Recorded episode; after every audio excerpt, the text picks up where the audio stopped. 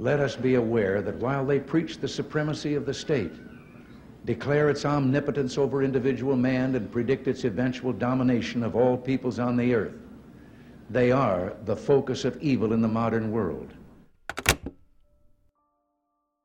سوم نوامبر سال 1991 مثل هر روز آفتابی و زیبای دیگهی برای آقای بلیک نیوسام شروع شد. عشق بیبدیل بلیک به تاریخ آمریکا و کتابداری برای شغل خوبی رو به عنوان کارمند بایگانی حزب جمهوری خواه دست و پا کرده بود. بلیک عاشق شغلش بود و طی اون سالها به عنوان دفتردار کتابخانه اسناد و مدارک رونالد ریگان مشغول به کار بود. ریگان چهلمین رئیس جمهور ایالات متحده آمریکاست که بین سالهای 1981 تا 1989 این سمت رو در اختیار داشت. همونطور که گفتم سوم نوامبر سال 1991 یعنی بدترین روز تاریخ تاریخ زندگی بلیک مثل هر روز دیگه ای شروع شد. آقای نیوسام صبح زود از خواب بلند شد و بعد از خوردن صبحانه به محل کارش رفت. می‌دونست که روز سختی پیش رو داره چون باید چندین جعبه از نوارهای VHS ضبط شده در آرشیو کتابخونه رو بازبینی و شماره گذاری می‌کرد. بعد از چند ساعت کار کردن و بررسی تک تک نوارها چشمش به مورد عجیبی خورد. یکی از نوارها تا الان در هیچ کدوم از فایل ها دستبندی نشده بود. و روی جعبش با ماژیک سیاه رنگ و دستخط خرچنگ قورباغه نوشته شده بود. رونالد ریگان موقع سخنرانی زخمی میشه. بلیک خیلی تعجب کرد چون تا الان چشمش به همچین عنوانی نخورده بود. حتی اسم رئیس جمهورم اشتباه نوشته بودن. پروسه استاندارد برای بررسی همچین اسنادی اینه که باید به طور کامل بازرسی بشن و بعد طبق محتوا و تاریخشون شماره گذاری و طبقه بندی بشن. یا حتی در موارد اضطراری از بین برن. در چنین شرایطی بلیک برای بررسی این نوار باید از بالا دستی خودش اجازه می‌گرفت اما حس کنجکاوی بهش غلبه کرد. به همین خاطر تنهایی سراغ یکی از دستگاه های پخش نوار کتابخونه که به تلویزیون وصل بود رفت و نوار رو داخلش گذاشت. به نظر می رسید که این نوار یک کپی از سخنرانی بسیار معروف رونالد ریگان به نام Evil Empire یا امپراتوری شیطان باشه. ریگان این سخنرانی رو در 8 March سال 1983 در ایالت فلوریدا و در انجمن ملی اوانجلیک ها که یک نهاد مذهبی و مسیحی عظیم ایراد کرد و در طی سخنرانی شوروی رو یک امپراتوری شیطانی نامید. زمانی که این نوار به ثانیه یک دقیقه و ده ثانیه رسید اتفاق عجیبی افتاد. موضوع سخنرانی رئیس جمهور به طور ناگهانی تغییر پیدا کرد و از اهمیت خانواده در جامعه به آدمخواری رسید. رنگ از رخ بلیک پرید. شاید داشت صداها رو اشتباهی میشنید اما قضیه بدتر و بدتر شد.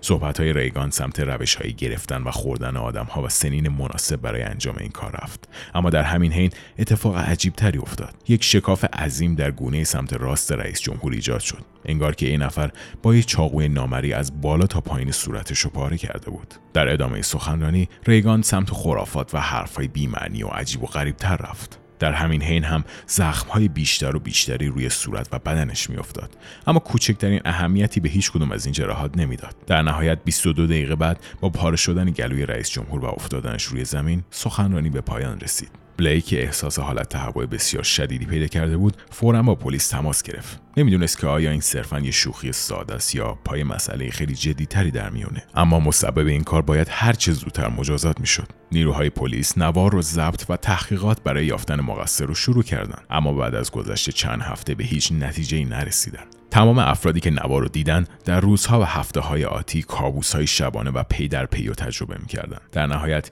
یکی از افسران ارشد پرونده رو مختومه اعلام کرد و نوار به طور کلی از لیست سرنخها غیب شد. همونطور که احتمالا حد زدین این کار توسط یکی از ماموران مخفی بنیاد در سازمان پلیس واشنگتن انجام شده بود. نوار به خاطر ماهیت ناهنجارش بالاخره به دست بنیاد رسید و ACP 1981 نامگذاری شد. تحقیقات علمی و گستره روی این SCP آغاز شد.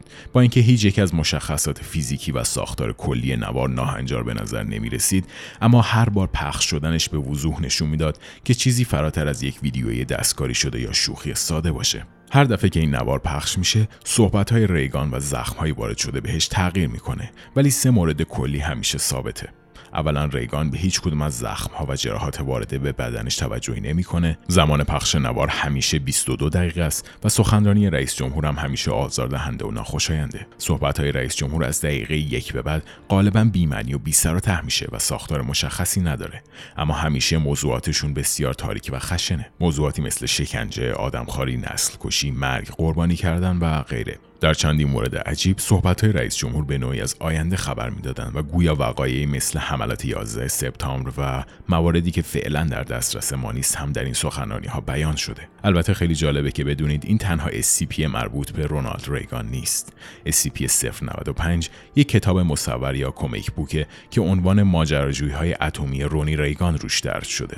و شخصیت روی جلد هم شباهت بینظیری به ریگان داره. بر اساس تحقیقات بنیاد این کتاب بین سالهای 1930 تا 1933 میلادی چاپ شده. داستان این کمیک در دهه 80 میلادی روایت میشه و از سه مجموعه داستان تشکیل شده. رونی و فرمانده کارتر که به نظر خیلی دقیق و با جزئیات وقایع انتخابات سال 1980 که بین ریگان و کارتر بود و به تصویر می‌کشه. قاتل فضایی که خبر از ترور نافرجام ریگان به دست جان هنکلی در سی مارچ سال 1981 رو میده و سیاره جنگلی که ماجرای ایران کنترا معروف به رسوایی مکفارلین رو روایت می‌کنه. در طی سالهای 1985 تا 1987 مقامات دولت ریگان به طور مخفیانه و از طریق اسرائیل با فروش تسلیحات به ایران که در محاصره تسلیحاتی بود کمک رسانی می‌کردند. چون امیدوار بودند که با این کار آزادی گروگانهای آمریکایی رو تضمین کنند و شورشیان کنترای نیکاراگوئه رو هم تامین بودجه کنند این کتاب مصور توسط کمپانی فیوچر فانی است که به نظر اصلا وجود خارجی نداره منتشر شده. بنیاد هم سالها در تلاش بوده تا بقیه عناوین کتاب های مصور این کمپانی رو کشف و ضبط کنه اما تا الان که به نظر به نتیجه خاصی نرسیده بنیاد در طی سالها با مشاهده و ضبط پخش های متعدد SCP 1981 سعی می‌کنه تا به نکات جالب یا پیش های دیگه ای دست پیدا کنه. در طی یکی از این مشاهدات محققین بنیاد متوجه موضوع بسیار عجیب و آزاردهنده میشن. با اینکه همیشه سخنرانی رئیس جمهور معمولی و بیهاشیه بوده اما این بار بین دستیاران رئیس جمهور یک هیبت سیاه بوش که چهرش توسط نقاب پوشیده شده بود بی حرکت ایستاده.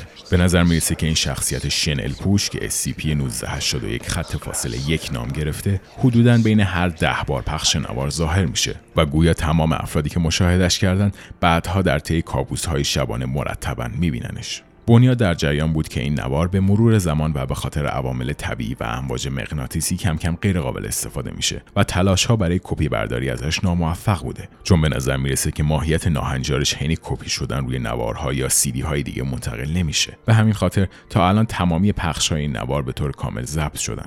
امروزه SCP 1981 در مرکز 73 بنیاد نگهداری میشه و سرنوشت دقیقش برای ما مشخص نیست. اما همچنان تلاش ها برای یافتن نسخه های مشابه این نوار ادامه داره.